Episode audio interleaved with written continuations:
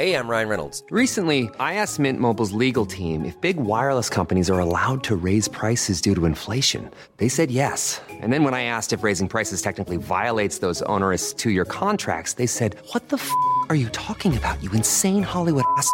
F- So to recap, we're cutting the price of Mint Unlimited from $30 a month to just $15 a month. Give it a try at mintmobile.com slash switch. $45 upfront for three months plus taxes and fees. Promo rate for new customers for limited time. Unlimited more than 40 gigabytes per month. Slows. Full terms at mintmobile.com.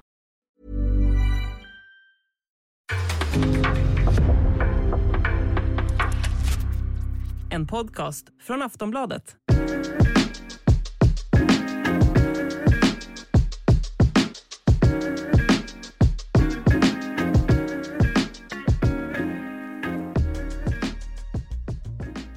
Är vi live?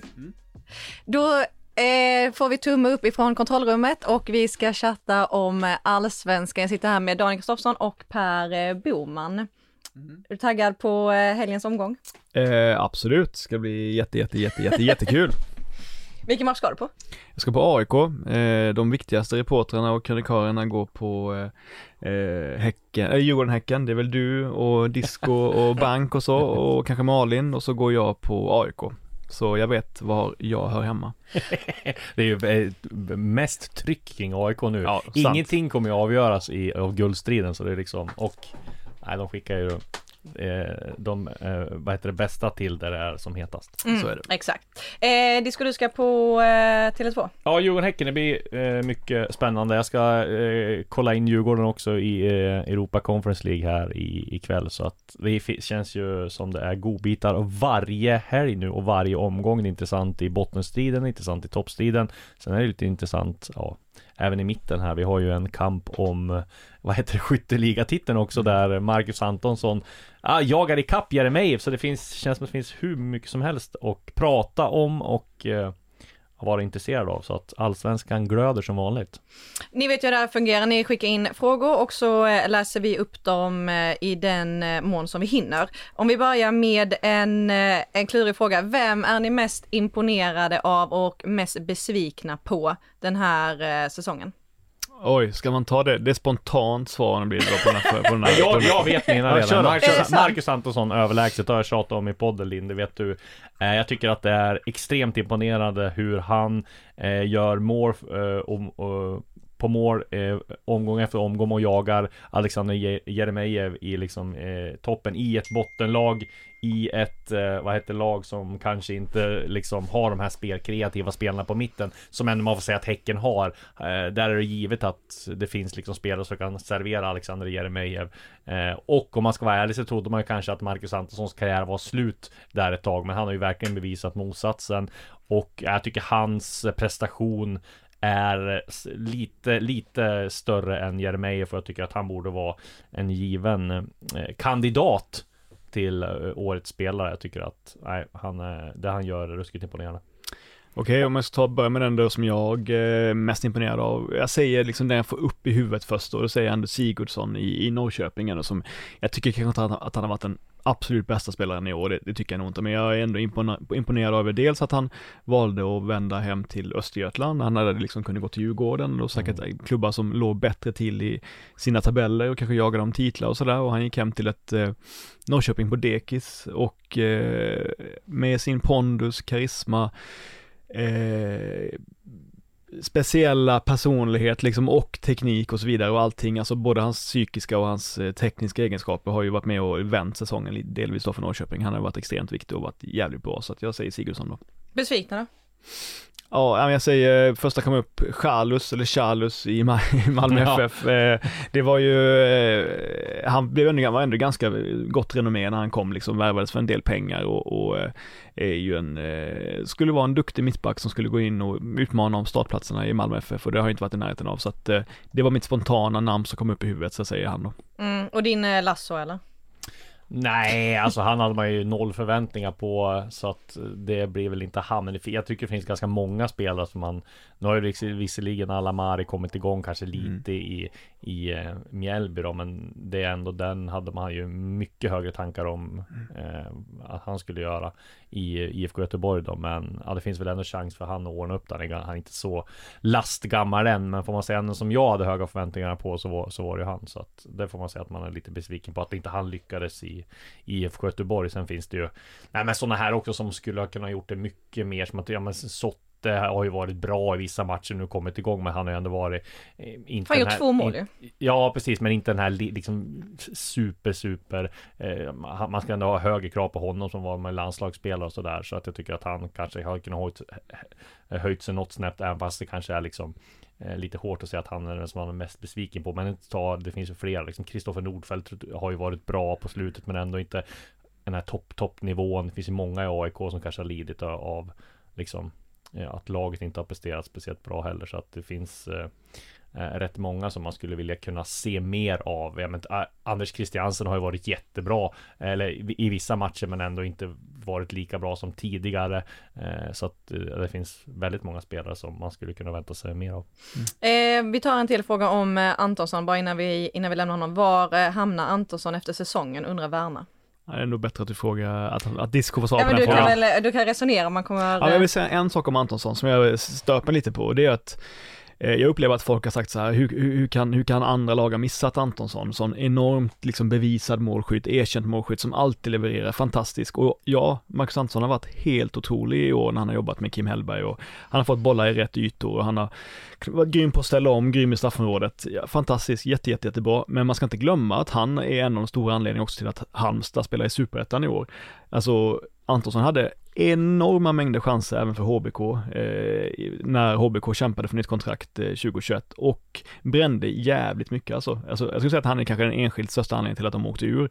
Det är ju tufft att säga men jag bara menar att jag tycker det funnits lite klyschor om att han liksom Eh, eh, om, att, om att han alltid varit så här bra ungefär och det är konstigt att ingen annan klubb tog honom. Han var ganska långt ner i hierarkin upplever jag efter förra året i HBK, så därför är det ju starkt att komma igen och vara så bra som han har varit i år, men det var min lilla passus och så får Disco ja, avslöja vad han ska fram, kanske. Framförallt så var han ju ett prestigevärvning när Marve mm. värmade hem mm. honom från, från England va, där mm. han betalade enorma mm. summor, exakt. Så att det får man ju ha i beräkningen också. Det är ju lätt att bara stirra sig blind på nu och, och när man inte har en historia. Jag tror att han, han har ju tackat nej till eh, Gulfen, massa erbjudanden där tror jag. Både han och Jeremejeff hade ju erbjudande därifrån. Men jag, jag vet inte vad han tänker själv. Han har varit utomlands flera gånger. Jag har svårt att se att han skulle gå till någon annan klubb i Allsvenskan. Där vill han väl casha in då på, på slutet och ta de här pengarna i, i Saudi eller Gulf. Men jag vet inte vad han är för person om han vill det nu liksom. Men det är klart det kommer finnas erbjudanden.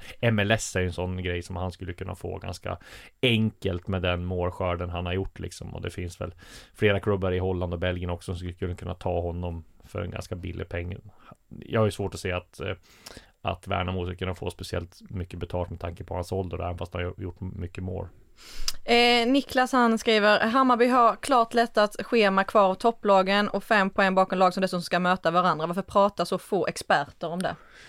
Jag tycker ändå Fast det gör väl med ganska många. Ja. Det var någon i Discovery som hade att de skulle komma tvåa eller mm. gå om Djurgården eller sånt där. Så att... Ja, jag trodde att de skulle få stryk ner i Malmö faktiskt, trodde jag. Att därför hade inte jag dem högt upp när jag Nej. gjort mina så här hypotetiska rankningar så, eller, eller mm. tabeller, hur tabellen slutar. Så det var väldigt starkt för mig att ett kryss därifrån och givet de andra resultaten, det är klart att Hammarby har en chans, så är det ju. Men det här snacket om lätta matcher får man kanske begrava också framöver. Alltså jag vet att de har hemmamatcher som de, som de ska vinna, bland annat mot eh, eh, Varberg hemma och sådär. Det är ju stor skillnad att möta Varberg hemma. Även fall Varberg också slog Djurgården förra året när ingen trodde det på bortaplan i slutet, när Djurgården bara skulle vinna den matchen och gå för guld. Så att jag menar det, det här med lätta matcher tycker jag är synd att säga. Sen har vi bortamatcher mot Elfsborg, eh, Mjällby och eh, ja, tappar jag den sista, men det är klart att de har ju, de har bäst schema av de, av de lagen som är topp tre, men de ska också plocka upp fem poäng, så att jag tycker att det snackas ganska rimligt om Hammarby. Det finns absolut en, en möjlighet för dem att skrälla och bara det är väl häftigt. Ja, de är ju tillbaka i någon form av guldrace, även fast de bara fick 0-0 mot mot Malmö här senast. Men alla andra lag gick ju också dåligt så med tanke på det så ser man vad. Men däremot så Jag vet om Berisha har ju nu värvat för extremt stora pengar och har ju varit Det är ju, det är ju sådana matcher som mot Malmö som man ska avgöra och är värvad för liksom. Nu såg vi ju att han tvekade där när han kom in och det kanske inte självförtroendet är på topp men Ser man just eh, Ja men truppmässigt och eh, eh, liksom bredden. Nu har de ju, får de ju tillbaka Dennis Kollander som någon joker här också då, vilket de behöver med tanke på att Travalli är borta eh, resten av säsongen. Eh, så det är klart att de kan gå rent, men ja, det är inte säkert att det eh, räcker ändå. Jag har svårt att se att de ska bara rada upp segrar här. De har, nej men det är klart, de har, de har ju en bred trupp, men de, det har sett lite, lite för trubbigt ut eh, längst fram. Jag tänker framförallt på Berisha, men även Ludvigsson som inte heller har, har fått det att stämma senaste matcherna. Så att, nej, det, det är väl men jag tycker ändå det, precis som du säger Dels finns det inga lätta matcher, det ser vi Framförallt ett bevis på en AIK senast som har mött Varberg, Degerfors och Sirius och tagit två poäng liksom det, det finns inga lätta matcher och eh, Hammarby har sett lite för trubbiga ut offensivt tror jag Mm, det har kommit mycket frågor om deras guldchanser, men då sätter ni dem som rätt låga. Nej, alltså men befintliga liksom, bara det är ju, det är ju någonting att vara liksom glad över, det, eller för, för det dels var- intresset och dels ja. för alla Hammarbysupportrar, men det är klart att man måste ändå liksom, det är, visst, Bayern, eller Häcken och, och Djurgården kan kryssa i helgen, eh, Häcken och Djurgården kan kryssa i helgen och, och Hammarby vinner sannolikt hem mot, mot Varberg och då är det ju inte så stort avstånd, det är ju givet så, men det ska ju fortsätta så också och, och Ja. sådär, så att det, det, chansen finns och bara det är ju häftigt. Eh, Harry undrar, söker MFF någon eh, anfallare eller mittback? Ja det tror jag, jag tror de söker på väldigt många positioner och Ser man till den här säsongen så jag tror det kommer bli Ungefär som Även fast Malmö tog in en del spelare nu här i sommar så tror jag man kommer genomgå någon form av generationsskifte. Jag tror det är ganska många som kommer försvinna Från Malmö här eh, i, i vinter och jag tror att det är ganska många som kommer komma till. De behöver föryngra Eh, jag tror till exempel, men det är ju ganska många som Ja men Jo Inge Berget finns det frågetecken för. Sören Reiks, han har ju visserligen ett år kvar efter det här men, men ändå. Eh, Ja Felix Beijmo vill säkert utomlands. Hur ser han på det? Anders Christiansen vill säkert utomlands. Och tar nog de chanser han får nu med tanke på att han blir ju inte yngre och sådär. Så att Nej det är klart Oskar Lewicki Det är klart att det det är en del eh, frågetecken kring Malmö FF för jag tror att de letar Spelare på varenda position framförallt eh, Ja inhemska och eh, yngre låter stressigt. Ja, men å andra sidan så finns det ingen klubb som har bättre förutsättningar än Malmö att kunna liksom plocka lite vad man vill egentligen givetvis. Om man skulle vilja göra det, det är, det är klart att de inte tar några dumdristiga beslut som äventyrar ekonomin eller som köper för för stora överpriser, men om det är någon klubb som det vore roligt att leka football manager i en svensk kontext så är det ju Malmö, så att jag menar, det, man kan ha det värre än, än, än att vara sportchef och, och scoutingansvarig där med Astehed och Georgsson. Det är svårt att tycka synd om dem i alla fall. I vilken klubb spelar Samuel Brolin nästa år? Kan väl inte vänta bakom Nordfeldt? Ja, bra fråga. Eh, som Bolin har gjort det bra nu i, Mjällby två år på raken och har ju liksom en intressant fysisk profil också som målvakt och är ju trygg. Han är duktig ju.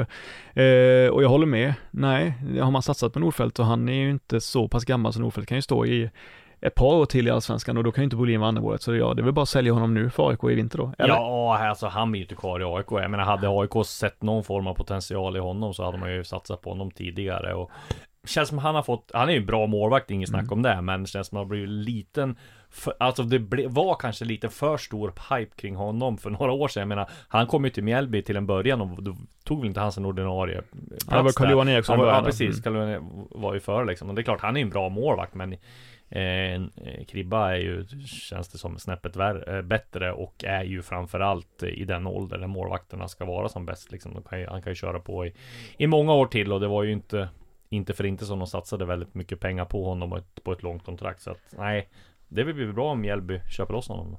Ja, eller till och med någon annan klubb Ja. kan- kan man ju tänka sig. Exakt. Ha möjlighet att göra det. Eh, kommer Helsingborg klara sig kvar? Eh, nej, eh, det har varit mycket eh, snack och hype, hype. Det har varit många som har tyckt att Hel- Helsingborg verkligen har tagit steg ju. Eh, sen tränarbytet. Jag håller med om det. Det har sett positivt ut och det har varit eh, många, många fina insatser och ett mycket mer gediget lag, svårslaget lag. Eh, ett bra lag. Att Hade de spelat så här hela säsongen så hade de haft goda möjligheter att, att hålla sig kvar. Men nu när Degerfors har kommit igång eh, så har jag svårt att se att, eh, att, eh, att, de, att de lyckas ta en eh, en, en kvalplats. skulle vara om Sirius faller ihop helt liksom, eller att Varberg faller ihop helt och, och Helsingborg måste ju nästan gå rent mer eller mindre. Så att nej, om, om, du ska, om jag ska tippa så tippar jag såklart att eh, HF åker ur. Ja det tror jag också. Jag tror, där tycker jag man får se till Degerfors då, som jag tycker prickar rätt med sina värvningar med framförallt Omar Faraj och Lagerbjerg här i sommar så tycker jag även att Helsingborg har värvat bra. Mm. Falsetas, Abbe Khalili och eh, flera andra offensiva Gjorde det spelare. också där i Skånederbyt, alltså det... Ja, precis. Men jag tror kanske man, alltså sett till truppen namn för namn så tycker jag man ska få ut absolut mycket, mycket mer än vad man gör. Där kanske man har haft en liten övertro på tidigare spelare. Mattias Lindström och Alvaro Santos, bra, var liksom, eh, ja, helt okej okay tränare, men kanske det är lite för stort steg att ta över ett, eh, ett allsvenskt lag om man har tränat i lägre divisioner innan. Och även fast man har varit i klubben tidigare så tror jag att det kanske blir lite för liksom supporterromantik att man ska ta in för detta spelare som kanske inte är redo att kolla på AIK till exempel Henok Goitom kommer bli en jättebra tränare, jag är helt övertygad om i framtiden. Men att gå från UP19 och, och träna ungdomar till att ha ett A-lag, det tror jag är svårt och om vi ska liksom dra parallellen med, med AIK under Bartos, ja så mycket bättre har det inte sett ut om man bortser från Norrköpingsmatchen och där det var helt fantastiskt. Så att, nej jag tror att ibland så tror jag att klubbar kanske har en övertro på tidigare spelare som ska gå in och, och, och göra det bra. I Helsingborg fall så tycker jag absolut med de spelare man har eh, om eh, liksom de värvningar man gjorde i sommar tycker jag man ah, borde ha fått ut mer av truppen än vad man har fått. Om man hade haft dem, den truppen som man har nu i början på säsongen, vad hade de legat i tabellen då? Ja, men, de hade ju, en, alltså Jörgen Lennartsson ville ju spela lite mer eh, jag tror han fick ju ofta, Jörgen Andersson har ofta fått kritik för att han är liksom en 4-4-2 förbunds, eh, liksom, eh, Lite Jan Andersson dinosaurie liksom och så vidare. ja. ja, exakt. Och nu ska spela 4-3-3 och det var offensivt balanserat och de skulle ha mer av ett eget spel också och sådär. Alltså jag tycker ändå, och det är ju vällovligt, men det fungerade inte så bra under, under våren. Jag tycker ändå att Lindström och Santos sådär fick ihop en eh, en, ett, mer, ett, mer, ett lag som satt ihop bättre, som var bättre på omställningarna, som, som kom med snabba attacker och som, och som eh, så tryggare ut. Så att eh, jag, jag förstår vad men, Disco menar i, som helhetsbild, men jag tycker nog ändå att de har gjort ett ganska bra jobb, eh, Lindström och Santos. Mm. Eh, Ike undrar hur status med eh, Milosevic? Ja, Milosevic så tror jag inte han spelar mer den här säsongen. Det var jag har fått rapporter för han eh, från i alla fall. Så att där kommer för AIK få ett tungt avbräck. Eh, jag var ju ner på Karlberg här för någon vecka sedan och snackade med honom och då skulle han göra ett test Eh, men han fick inte nicka. Eh, Så att jag tror att eh, Det har inte blivit något bättre där. Och jag, jag vet att AIKs medicinska team är väldigt noga med att de inte ska få Liksom några hjärnskakningar tar de väldigt på allvar. Så jag tror att eh, Som jag fattar det som så är säsongen helt körd för Milosevic. Och det är ju Ett extremt tungt avbräck för AIK med tanke på hur eh, viktig han har visat sig vara. Framförallt nu när han har varit borta så har ju AIKs Spel inte alls varit Där det ska vara. Framförallt inte försvarsmässigt då. Så att att, eh, men samtidigt är det viktigt att han, ja, hjärnskakningar, om vi ska dra parallellt till hockeyn där så är det ju liksom, det ju, ska man ju ta på allvar och, och sådär. Så att jag tror att de ser han eh, till nästa säsong då. Så att det måste bli bra med hans eh, hjärnskakning först. Så att, nej, det är troligtvis ett jättetungt avbräck för AIK. Går det att förklara AIKs eh att de inte har tagit poäng på de här lätta matcherna med att Milosevic inte finns där bak. Ja, delvis absolut. Så pass eh, viktig är han ju såklart att Lustig och Papagenopoulos är ju ett bra mittbackspar givetvis, men det är klart att det hade blivit ännu bättre om, om, om eh, Milosevic hade spelat med någon av dem istället, definitivt. Eh, eh men det var liksom ganska rörande, det har varit rör, ganska rörande att prata med honom de sista veckorna här när han liksom ändå känns som att han är liksom, att han ser mer till framtiden nu, att han är han vill liksom inte dras med det här jätte, jättelänge liksom, vilket ju alltid finns en risk att man, mm. man vet ju aldrig när sådana grejer går över. Så att jag var också på träning igår med AIK och då var han med i alla övningar som inte var av mer eh, matchliknande karaktär, mm. just eftersom man inte kan gå in i duell, duell eller nicka sådär. Så det verkar som Disco säger, att det, är, att det är en bit bort. Eh, sorgligt. Ja, och det är liksom samma sak där. Jag tror att eh, hade det inte varit sådana omständigheter som press på John Guidetti skulle inte han mm. spela de här matcherna heller. Eh, med tanke på liksom hälsenens skada. Eh, det är ju ingenting liksom, som man skojar bort, men han verkar ju vara liksom att han vill visa och komma in mm. nu liksom. Men jag tror hade det varit en helt annan situation, en normal spelare om man säger så, så tror jag att han hade vilats hela tiden. Men mm. nu är ju pressen som den är på John Guidetti och sådär och att ja, så att jag tror att man bör nog skynda långsamt med. Det är nog vettigt att man gör Eh, som man gör med Milosevic, att han inte spelar för det är ändå hjärnskakning. Men sen så, ja, jag tycker nog att läkarna borde kanske säga till Gudetti också att vila honom. Det är ju liksom Det känns som Det känns som man ser att han hämmas nu när han är ute där och det, det springer runt och haltar sa han ju själv för några matcher sen och sådär så att Nej, inte optimalt för AIK och jag tror att Just eh, avbräcket med Milosevic är ju framförallt det, det största skulle jag säga då med tanke på hur viktig han har varit. Jag tror att det blir svårt för AIK att greja en en tredje plats nu när han inte finns med. Eh, Nostalgi undrar, vilket lag saknar ni i Allsvenskan? Ska vi vara ett lag då som eh, av hävd hör hemma i Allsvenskan. Det ska vara ett lag som spelar på naturgräs, givetvis. Halmstad BK, Ja, där har du ja, jag håller med. Eh, fina resor till Halmstad om man ska se egoistiskt jobbmässigt. Mm. Sen Gå inte och parkera där. Sen, nej, men sen är det ju Sen är det ju också um, Sett till bortamatcher för supportrarna så är ju alltid eh, Folkfester när om det, man får möta Ja men man får möta Halmstad på sommaren då. Sen kanske det inte är så eh, bra för skattebetalarna i Halmstad allt, kommun alltid eh, När det kan eh, bli lite stökigt där på, på, um, på stan. Men eh, nej, Halmstad saknar jag absolut. Det är de som jag sa, och jag, men de går väl upp nu också. Och sen får man ju säga att man vill ju ha upp profiler som Ja, Pelle Olsson som är analytiker där också, det säger man inte nej till Nej, ja men det är också en välskött klubb. HBK är en av de bästa ungdomsverksamheterna i landet och så vidare. Så så att jag, absolut, de ska vara allsvenskan. Och jag tar gärna upp Öster också till exempel, som ju, som ju också är en klassisk allsvensk klubb som ju varit på dekis under många år och som inte har lyckats etablera sig på, under, under längre period i allsvenskan på, det var länge som de gjorde det, men finns ju en potential där som är kul. BP också får man säga faktiskt är ju också bra om de kommer, kommer Ja. upp dit. Byta ut hela allsvenskan. Inte lika taggad på BP som på, på men det är och också eh, HBK. eh, eh, spännande att se alla unga spelare där och hur de har fått ihop det och så. Men Christer Mattiasson är en halvspännande tränare får man säga ändå. Så att, nej jag eh, ser med stor tillförsikt eh, fram emot om BP och Halmstad skulle gå upp. Vilket jag tror de gör. Och så får Öster kvala då, kanske de kvalar upp. Eh, säg tre hemvändare som känns rimliga till säsongen 2023. Ja, herrejävlar.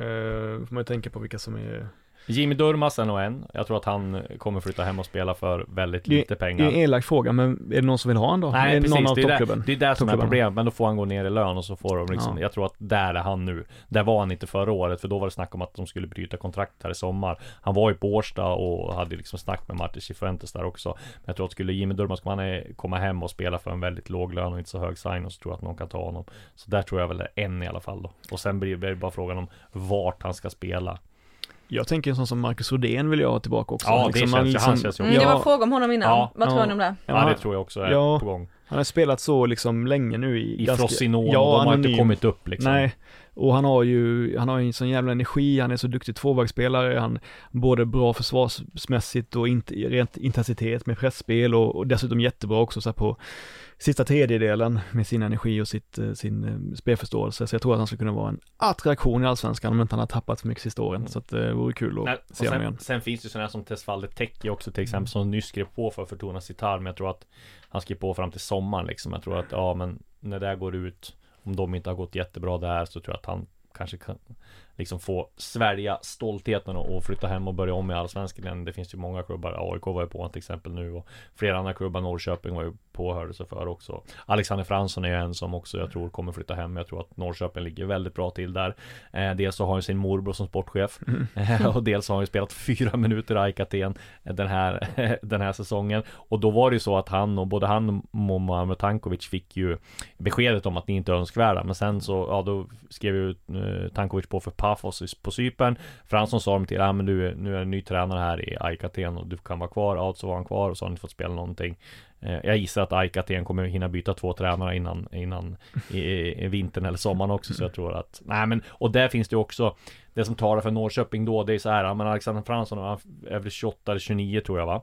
Eh, och har inte spelat eh, regelbundet. Jag menar, och han är central mittfältare, det är en jättestor konkurrens med andra eh, centrala mittfältare och det är en position som det är ganska lätt att hitta bra spelare på. Han har ett, liksom, inte, han har ju ett bra CV tidigare men kanske inte i nutid liksom och kan inte tjäna de pengarna. Eh, men skulle han flytta hem till Norrköping till exempel så skulle det bli en helt annan prisbild. Jag menar, det är ju en jätteförstärkning för Norrköping. Det här skulle kunna få en bra sign-on. Han skulle kunna tjäna rätt bra med pengar. Så jag tror att Norrköping ligger nog väldigt bra till hans redan i vinter skulle jag säga. Beroende på, äh, med brasklappen då att han måste ju komma loss från kontraktet. Norrköping kommer ju inte köpa loss honom. Sen upplever jag att det finns liksom sorgligt nog lite mättnadskänslor kring Fransson i Norrköping. Ja, vilket- men han gjorde ju... Ja, han, vilket, han var inte så bra Ja, senast han var hemma, vilket känns, det känns ju sjukt så är det med liksom en, får man säga nästan en, en, en, en ung klubblegendar som han ändå är, att han inte han har spelat på topp på ganska länge nu, han har det blixtrat var inte till. så jättelänge sedan han var Nej. typ ordinarie, eller startade för Sverige. I, Men det, det är liksom någonting som att det, det, det är någonting som har saknats, liksom klart att Ja. han är väldigt bra innermittfältare och han spelar på en hög lägstanivå, men det var länge sedan man såg honom spela på 4 plus nivå liksom Mm. av sin förmåga, så att eh, det vore välkommet om man kunde komma hem och visa den. Hey, I'm Ryan Reynolds. Recently, I asked Mint Mobile's legal team if big wireless companies are allowed to raise prices due to inflation. They said yes. And then when I asked if raising prices technically violates those onerous two year contracts, they said, What the f are you talking about, you insane Hollywood ass? F- So to recap, we're cutting the price of Mint Unlimited from $30 a month to just $15 a month. Give it a try at mintmobile.com slash switch. $45 upfront for three months plus taxes and fees. Promo rate for new customers for limited time. Unlimited more than 40 gigabytes per month. Slows. Full terms at mintmobile.com. Eh, Roffe, han har eh, skickat in långt här. Tjena, allt snack om att... Varför skrattar du? Nej, det var bra, bra inlevelse. Jag tror han pratar göteborgska med, men det, jag vågar inte ge mig på det. Eh, allt snack om att eh, Blåvitt bör kunna vara med och slåss i toppen på riktigt nästa år. Ser ni det som att det finns något som talar för det? Spelet sitter inte, nyckelspelarna är skadeskjutna och extremt många kontrakt går ut. Personligen vill jag att det ska ske, men jag ser absolut ingenting som talar för det. Nej, jag tycker mer tvärtom. Jag tycker det finns ganska mycket som talar för att Blåvitt Alltså den här säsongen hade inte jag Blåvitt något högt upp med tanke på eh, Ja men dels trodde jag att de skulle få tufft med det här generationsskiftet. Dels så såg jag inte riktigt de här eh, värvningarna. Dels var det ganska dåliga ekonomiska förutsättningar. Eh, En del trötta spelare om man säger så. Men jag menar den här säsongen har ju fått ihop det ganska bra. Ett helt annat lugn i klubben än vad de har fått tidigare. De är på rätt väg. Det finns liksom en framtidstro på något vis. Okej, spelet har sett ganska dåligt ut de här Men jag tror ändå Bångsbo kommer bli bättre. Jag tror de får in, alltså de har ju Eh, målvakten nu i Han som är väldigt bra, då kanske han försvinner och då tar de in Pontus Darber som är ganska bra eh, ersättare får man säga. Och sen har de en del unga sp andra spelare och de har liksom en stomme med Marcus Berg och, och en del andra. S så jag tycker, och framförallt så finns det väl efter den här försäljningen de har gjort så finns det väl en del eh, liksom spelare som de kan värva. Eh, och liksom det finns ju en del eh, liksom, ja de kan förstärka med, eh, liksom, det kunde man ju inte förut med, på den hylla man ville. Nu har de ju varit ute efter den här norrmannen i Tronsen va, som har brutit kontraktet med Trabzonspor och där har de erbjudit ett kontrakt från med första januari 2023. Skulle man få in en sån spelare som kan vara en norsk landslagsman, eh, jag menar då ser det ju riktigt bra ut. Så jag tror väl att Nors- alltså Göteborg kan vara med och slåss i toppen nästa år, absolut. Ja, Det stora problemet, om man säger det är ju att det är så många lag som kan vara med och slåss i toppen vet, i Allsvenskan. Det är ju alltid, halva serien har ju ambitioner om en Europaplats. Mm. Eh, och just nu om man kollar på tabellen så tycker jag att eh, de, av, de, av de lagen som är före Blåvitt så är det egentligen bara Kalmar som, som inte ska vara det givet sina ekonomiska förutsättningar. Det är klart att de är mycket bä- bättre och, har bättre förutsättningar rent sportsligt för att Henrik Rydström har gjort ett fantastiskt jobb och de har fått ihop Mm. rätt grupp spelare och sådär. Men jag menar, egentligen ekonomiskt resursmässigt ska de inte kunna mäta sig med Blåvitt, men det gör de. Så det är egentligen, det blir egentligen bara Kalmar just nu av de lagen som är före Blåvitt som, som inte ska göra det egentligen. Nej. Och av de lagen som ligger efter eh, Blåvitt som kanske inte ska göra det egentligen så är det ju Elfsborg. Så att jag menar, Blåvitt ligger ungefär där de ska göra, eh, givet vad man kan ha för krav på dem, tycker jag. Eh, det är helt okej liksom. Och sen tycker jag att den förändringen av spelet som man såg efter, efter förnedringen borta mot Bayern på Tele2 så såg man ju en, en, stor skillnad i Blåvitts spel i, i, i mer offensivt balanserat, fler unga spelare, en, ett större tålamod med bollen, en större lugn med bollen som jag tycker, jag tror att det är helt nödvändigt att de har den det verktyget också framöver om de ska kunna vara topplag på riktigt, att de kan, kan kontrollera matcher och, och, och inte bara reagera på dem. Eh, så jag tycker också att det ser bra ut för Blåvitt och jag tror att de har goda chanser att om de gör en toppsäsong utmana om tredje, fjärde platsen men jag tror inte man kan räkna med det så att säga, utan ligger de mellan femma och åtta så är det rimligt också. Mm. Det var ju bra för eh, Roffe. Ja, fick Mm. ett långt Positiva svar. besked till Ja. Roffe. Ja, Ehm, vi tar två eh, John Guidetti-frågor i en här. Eh, John Guidetti verkar ha fått skit av sina egna Mm. fans innan matchen mot Sirius. Rätt eller fel? Tror ni han ångrar flytten till AIK? Är han en dunderflopp? Finns det någon chans att han bryter kontraktet i förtid? Ja, det var många frågor där. Eh, Varsågoda. Ja, ja, men det här med att han fick skit, ja, man ska ju vara tydlig, jag skrev ju den texten och det var ju en eller två eller tre stycken som betedde sig dåligt mot honom på uppvärmningen och jag har fått en del mail om att folk tycker det är väl ingenting att skriva om att det är några, några som beter sig illa mot honom, men vi som var på plats där på studenternas i, i spelargången och sådär, vi hade ju det sportbladet på folk och då var ju John väldigt upprörd över, eh, över, över att han hade fått den typen av kritik från egna supportrar innan matchen. Vilket man kan förstå, det är ju, det ska man ju inte behöva höra, man ska ju eh, innan en match få den typen av hån och kritik och sådär. Eh, och det är klart att den stora massan AIK står bakom honom fullt ut. Ja, men pressen på honom är ju jävligt stor liksom, Ja. jag förstår att det inte är lätt för honom att hantera allt här Nej. liksom. Nej men och sen är det väl just han får väl vara- stå till svars nu för att hela klubben är lite halvkaotisk. De har eh, Det har varit mycket skador, det har varit många felvärvningar. Eh, Jag säger inte att John Guidetti är det, eh, för, jag- för jag tror att sånt här får man räkna med. Det har jag sagt hundra gånger också att det, det tar ett halvår innan spelare liksom är eh, anpassade till Allsvenskan. Vi har sett det på Jolas år och Gustav Wikheim, om vi ska gå tillbaka till Hammarby, Alexander Kasaniklic, Muamer Tankovic. Jag menar kolla på Veton Berisha nu som kom liksom i bättre form än vad Guidetti var eh, och där man betalade rätt mycket mer pengar också. Så ja, han har visserligen gjort fyra mål, Guidetti har gjort två mål på fem starter. Det är ingen katastrof och det är ingen dunderflopp. Men just att det är eh, John Guidetti och just att AIK befinner sig där de befinner sig. Det har varit turbulent med, med tränarsparkningar och det har varit turbulent just den här tre matchers perioden nu de har bara två poäng där de, där de hade om de hade vunnit de matcherna vilket de skulle göra i supporternas eh, ögon så hade man ju lätt se, allsvenskan nu och varit med. Så jag tror att han får ta mycket skit oförtjänt skit. Och sen så att han blir skadad kanske inte är så konstigt med tanke på att han sp- knappt spelade på ett år. Så jag tror att John Guidetti kommer vara som bäst nästa säsong. eh, när han får en försäsong eh, på sig och sådär. Han kommer göra några mål till. Eh, men som jag var inne på tidigare, hade man varit så hade man nog vilat han nu resten och liksom sådär. Så att nej, men jag är absolut ingen dunderflopp. Jag tror han kommer göra det bra i AIK, bara att det kommer ta lite längre tid och jag tror att den här hetsen också som det har vi har sett nu, det har ju blivit ett klimat bland både supporter och kanske spiller över på klubbarna också för de lyssnar mer på supporterna nu att Ja men kolla hur många tränare som har fått sparken i både Allsvenskan och Superettan. Tålamodet är ju Vi har pratat om det här inför varje säsong att det är jättekort Tålamodet tycker vi behöver vara mindre tålamod för varje säsong. Jag tror inte det är bara i Sverige utan kolla Ute i Europa också, jag menar hur många tränare inte sparkas i Premier League redan. Jag menar Thomas Tuchel som vann Champions League förra året med, med, med Chelsea liksom har fått sparken. Och så att eh, nej det är eh, Tålamodet är inget, eh, blir inte eh, Eh, längre och längre om man säger så. Och en grej som jag vill säga om Guidetti också är ju att han har ju varit så fruktansvärt skarp i enskilda moment ju. Han har ju gjort insatser där man har sett allt som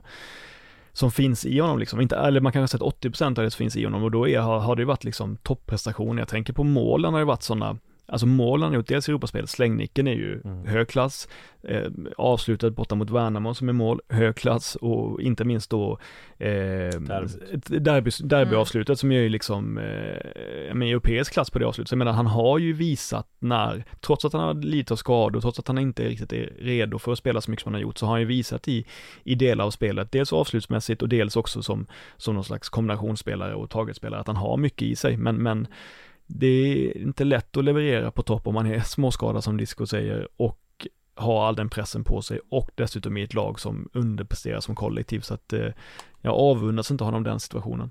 Men han också får ju varit eh, bra i mixade zoner med oss journalister. Nu var han Ja. inte det i Uppsala. Eh, Men eh, han har ju alltid eh, Alltså både kommit till tv-intervjuerna och svarat på alla frågorna. Det är nog absolut. ingen tröst för supportrarna.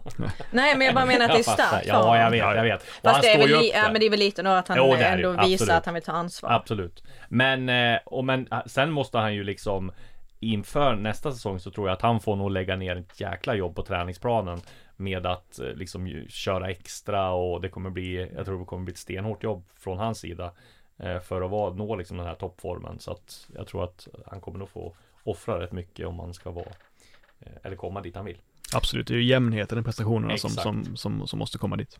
Eh, tror ni Kalmar kan ta tredjeplatsen?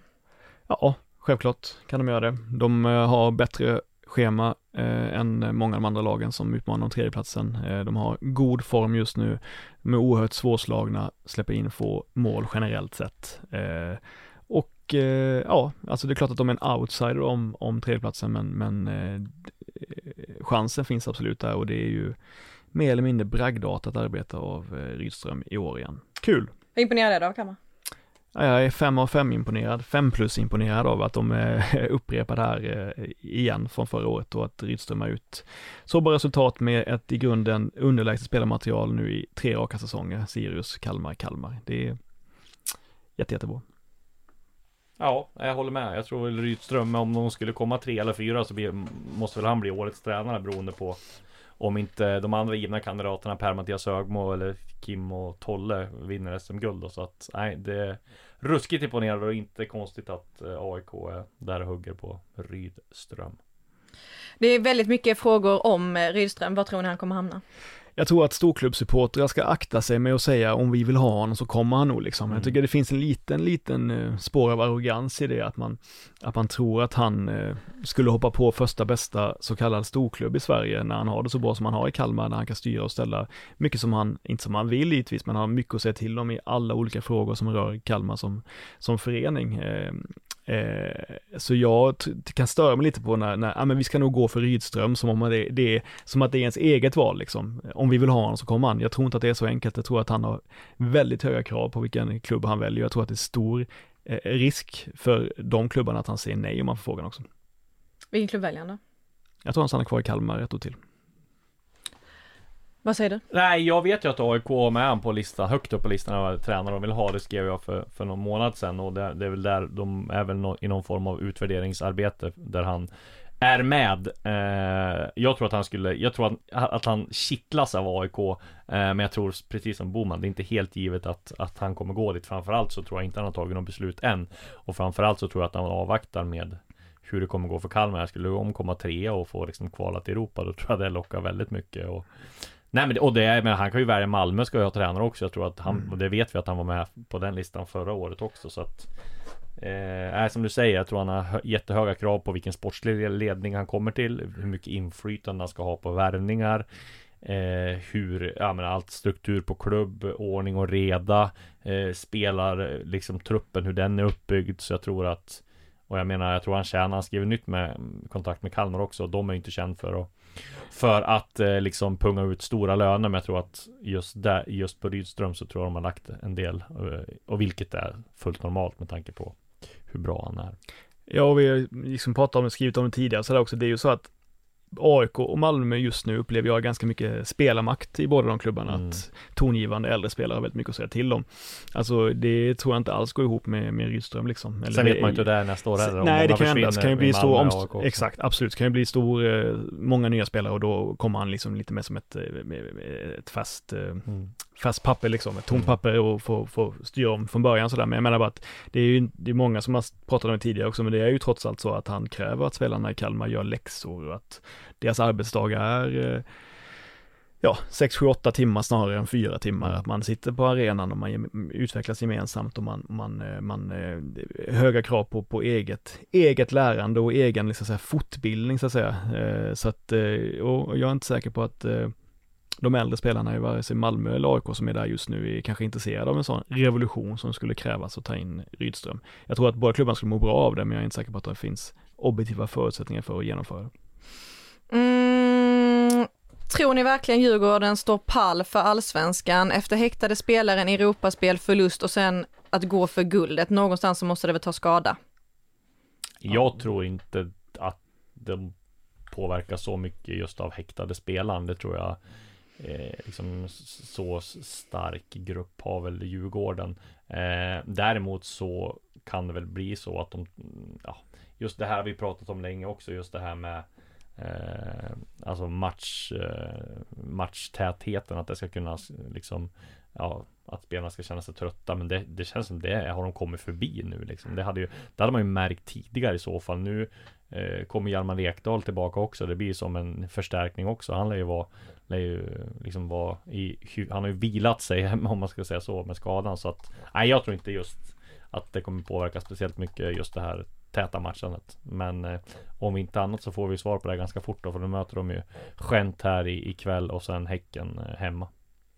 Ja, nej men det är ju, det är väl fem raka matcher nu, Gent, Häcken, Gent, AIK, Malmö mm. i rad. Klart att det är, ja, det är, för sig. Det är rätt vidrigt jävla schema då, måste man, eh, måste ja, man, man, måste man säga. säga. Men, äh, jag tror ju, jag har trott hela tiden att, att Djurgården kommer på sikt eh, lida för mycket av att eh, spela så mycket som de gör. Jag vet mm. att de själva trycker mycket på att det här är första hand roligt, det gör att ja. vi får en positiv anspänning, det gör att vi hela tiden är med liksom och sådär.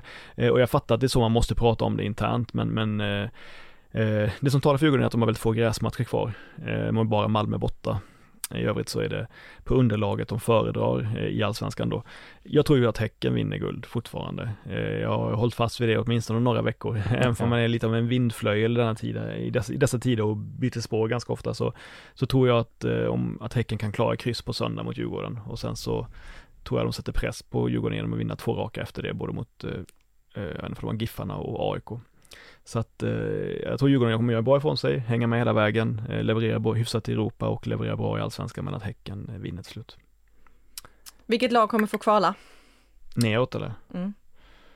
Åh. Degerfors tror jag. Ja, det är ju kul ändå. Kul, inte kul för de som är på Sirius, men det är spännande att Sirius har eh, Säckat ihop. säckat ihop så som de har gjort det nu. Det var ju bra insats mot AIK det delvis, Ja. måste jag säga. Men jag tror de har för starkt lag. ja, det är möjligt att, exakt, men det finns ju någon typ av rädsla som man ändå känner har krypit in i den där klubben och gruppen. Jag vet, eh, det- när jag var där senast så Daniel Bäckström pratade om hur otrolig eh, Ja det var också så här, vad- varför hypar han 1-1 Ja, mot AIK? ja, exakt. Hemma mot AIK liksom Ja. som en, ja, fantastiskt, vilken bra träningsvecka vi har haft. Ja, nu fick exakt. vi det här. Det var ungefär som man ville gjuta mod i spelarna Ja precis, det kan ju bli lite genomskinligt det Ja. att, att när, man, när man är lite för, eh, när man går in för hårt på det sättet så Mm. kanske man mer tänker på att det är någon som kanske är mer orolig då, som man ska Ja. överkompensera liksom. Så jag tror att det är väldigt oroligt i Sirius ändå. Eh, eh, men det är klart att det är väl eh, eh, 30% chans att, eh, att, eh, att eh, Degerfors hamnar på kvalplats och 70% att Sirius gör det. Av de två, jag vet att det finns andra lag som är inblandade också, Helsingborg och Varberg och sådär, men om jag bara ska säga de två så att Förlåt, 30% Degerfors och 70% Sirius? Ja, förlåt, att 30% eh, att, eh, att, att det Degerfors klarar Ja, sig ja, utan kvalplats och att. Sirius, Ja. ja. ni fattar vad jag menar. Det var jävligt Ja. dåligt sagt. Ni, Ja. jag hoppas att alla förstår mig. Ja. Ja. Eh, tycker ni Elfsborg ska ha fortsatt förtroende för Thelin? Eh, jag skrev eh, när det var som mest eh, om det, att, han, att många har tröttnat på honom i, i klubben och sådär, eller bland supportrarna, så att jag tror inte att det finns någon chans att de, att de, att de släpper honom för att, jag, för att det är så tätt, tätt samarbete helt enkelt mellan mellan Stefan Andreasson och Jimmy Thelin, att de är surrade kring samma mast och att de eh, har investerat så mycket prestige i sin, eh, så att säga, att de är en, en långsiktig, i mogen förening som inte, som inte gör eh, snabba impulsiva beslut och så vidare. Så, där. så jag trodde aldrig det skulle hända eh, och nu tror jag inte, absolut inte kommer göra det med tanke på att de har räddat upp säsongen hyfsat ändå. Eh, jag tror att det kommer bli, om han lämnar Elfsborg så kommer det bli ungefär som när Andreas Alm lämnade Häcken, att man man ser till att det kommer ett annat jobb liksom, så att man kan, man kan, så att man kan göra upp i, i god ro tillsammans och säga att han vill ha nya utmaningar så kan han komma tillbaka någon gång i framtiden. Ja, jag Mm. tror heller inte han kommer få sparken. Men jag står fast vid det jag sa för ett eller två år sedan. De borde ha bytt tränare för länge sedan. Eh, hur säkra är ni på att lagen som ligger topp tre idag kommer sluta topp tre? Inte alls säkert. skulle jag säga. Nej, jag skulle ju inte jag skulle ju inte betta på det direkt. Det går ju helt omöjligt att veta givetvis. Det är klart att det är, det är rätt stor chans att det blir så. Men särskilt nu när Bayern var så starka och tog en, en poäng borta mot Malmö och gjorde, gjorde en bra insats så att de håller dem bak sig samtidigt som AIK då eh, inte lyckas ta chansen Och eh, någon gång. Också. Ja, det är klart Och Kalmar också. Malmö så kan. Kalmar, men, rent, ja, men, men, ja, ja, men jag, jag tror ändå att det är väldigt stor chans att det, att det, när jag tänker efter, att det blir de tre som ligger 1, 2, 3 just nu. När Malmö inte slog Bayern senast. Men, men, men allt kan hända. Det var inget kul svar, men det är sanningen. Bollen är rund. 30-70 procent. säg Eh, vilken liga eller lag skulle Djurgårdens tränare du passa in i om de lämnar eller i landslaget? MLS skulle de passa jättebra in i. Jag vet att de hade bud från Colorado Rapids som var hugg på både dem och eh, sen gick de över till Rickard Norling eh, för några år sedan. Men då blev det ingenting. Jag tror de skulle passa jättebra in i eh, det amerikanska eh, den ligan. Tror jag är lagom för dem.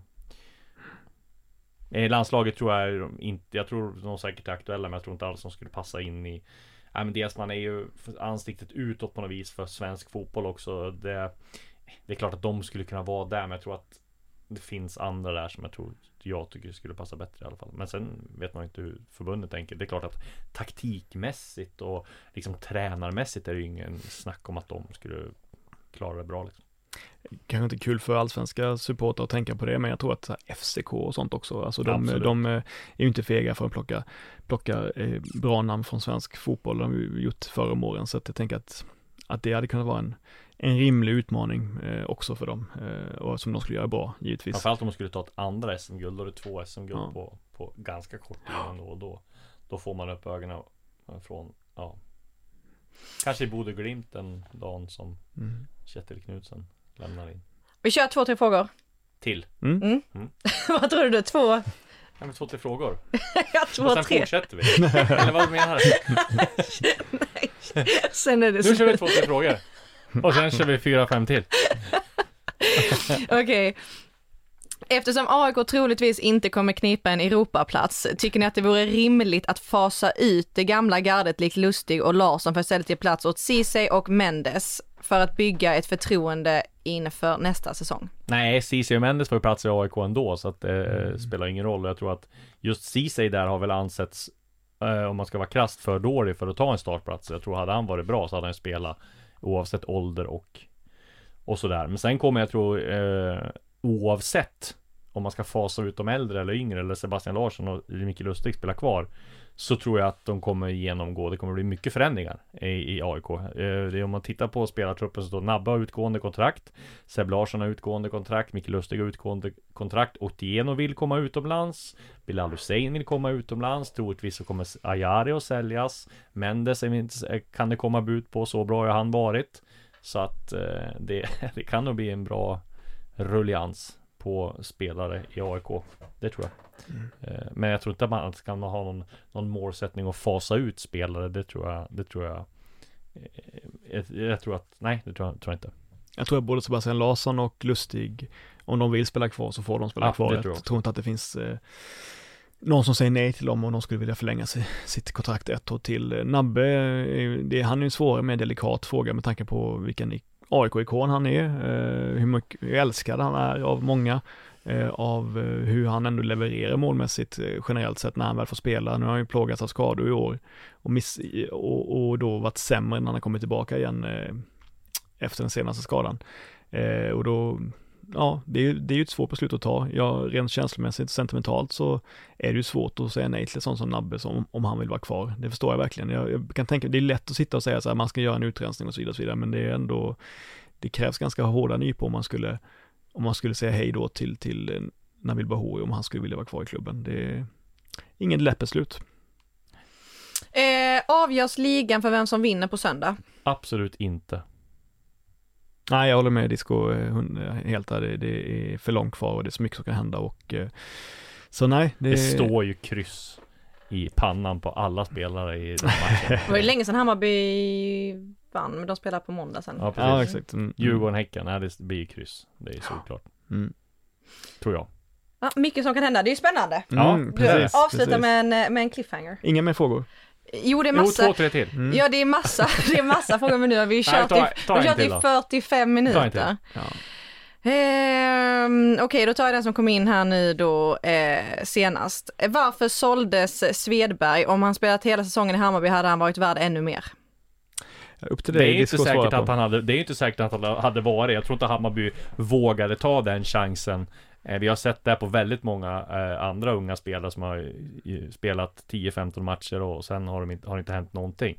Jag menar det budet man fick, det, var ju, det är ju bara att sälja eh, direkt på studs med tanke på Ja men dels Ido Svedberg, råder inget tvivel om att han är en fantastisk talang, en av dem liksom var ju i sin, när han var som bäst, kanske en av Hammarbys bästa spelare, men långt ifrån oersättlig spelare och långt ifrån säkert att han hade fortsatt leverera på den höga nivån. Det är inte många i hans ålder som liksom levererar en allsvensk säsong. Det är väl typ Alexander Isak, om ens det, som har levererat på, på den nivån.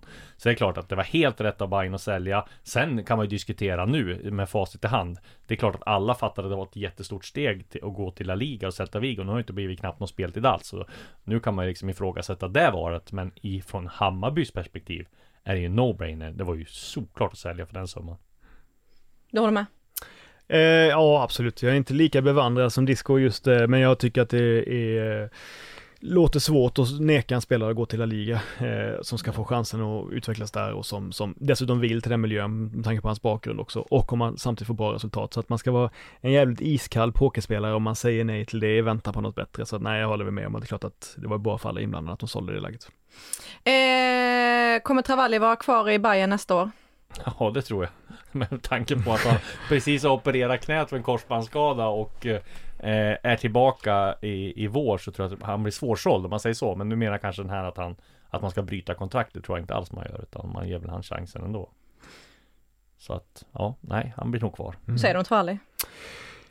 Eh, jag tycker synd om honom. Jaha. Ja, det är klart man gör det. Han har fått spela utan, eh, sp- spela med trots stora, vad det verkar, stora problem med knäna liksom och inte kan, kan visa allting han har. Fått spela, jag menar innan han kom så kände man att han kanske var lite mer av en central anfallare än ytter liksom, Mm, att, han, att, att det var där han verkligen levererade och sådär kanske en del omställningar och sådär. Eh, får han spela i ett Hammarby som nästan aldrig får ställa om och som driver spelet på en kant där han ska utmana en mot en. Och han har haft någon sån här avighet i sig, någon sån här skevhet i sig som gör att han varit intressant att kolla på ibland. Och han har väl någon gång ibland visat en del eh, egenskaper som har varit intressanta. Men totalt sett så har han ju har man ju fått ut, ut väldigt lite av honom sett till vad han kostade och sett till, till han, profilen på den värvningen. Så att eh, det är ju eh, tråkigt för Bayern och tråkigt för honom. Du och jag Linn pratade om det här i podden att antingen blir han en dundersuccé eller en dunderflopp. Och Mm. ja, det lutar väl mer åt eh, en dunderflopp Mm. nu än Men det var mål mot Malmö och sen så satte han en straff som man kommer ihåg mest från eh, hans framträdande den här säsongen va? mm. Minns ingenting faktiskt. Eh, Vi får väl se också hur det här påverkar, alltså korsbandsskador, vi ska säga det att kolla på Alltså det är ju inte bara att komma tillbaka från en sån. Eh, Ty tydligaste exempel tycker jag är är Robert Lundström Om man kommer ihåg honom, han, hans början av karriären i AIK, det var helt fantastiskt. Sköt in det där målet från kanten, firade med supportrarna eh, på, på långsidan och man tänkte vad är det här liksom? Sen kom korsbandsskadan och han blev ju aldrig riktigt lika snabb och riktigt lika bra igen Lite grann sådana tendenser är väl faktiskt på Nabil Bahoui också som kom tillbaka, fick en, en, en skada, kom liksom, blev aldrig riktigt, kom tillbaka i sin, sitt bästa slag. Så får vi se nu Travalli, vilket läkkött han har och är, känns ju som han är lättränad och lätt liksom i, i kroppen och sådär men Sen ska han spela på konstgräs också liksom, så att nej, det är osäkert skulle jag säga. Mm. Tre snabba nu då. Mm. Ja, Eh, har Antonsson chansen att gå förbi Jeremejeff? absolut. Jag tror inte han gör det, nej. Okej. Eh, vem blir AIKs nya tränare? Eh, vad är Discos senaste uppgifter? Eh, mina senaste uppgifter sa ju där att jag, de kommer inte ta något beslut än men eh, Om jag ska bli piskad och säga nu då eh, Nej men då tror jag väl ändå att Beroende på vad Kalmar kommer då, men jag tror väl ändå att De kanske löser Rydström Men eh, utan att ha några uppgifter på det Så att det är bara en gissning För Rydström, AIK före Malmö. Eh, nej, fick han välja mellan Malmö och AIK så tror jag absolut att han väljer Malmö. Eh, eh, vem jag tror?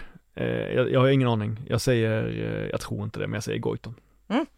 Eh, vilken spelare i det laget som gick upp från Superettan har imponerat mest på er?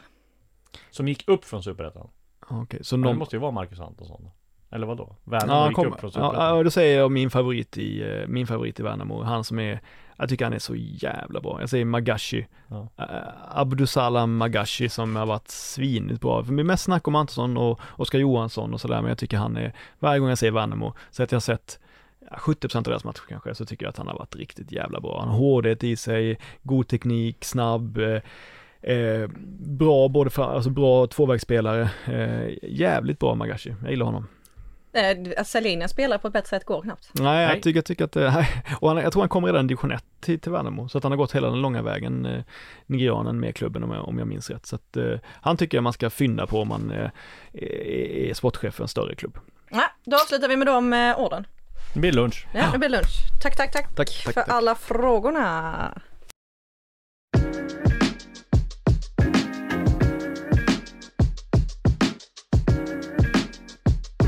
Du har lyssnat på en podcast från Aftonbladet. Ansvarig utgivare är Lena K Samuelsson.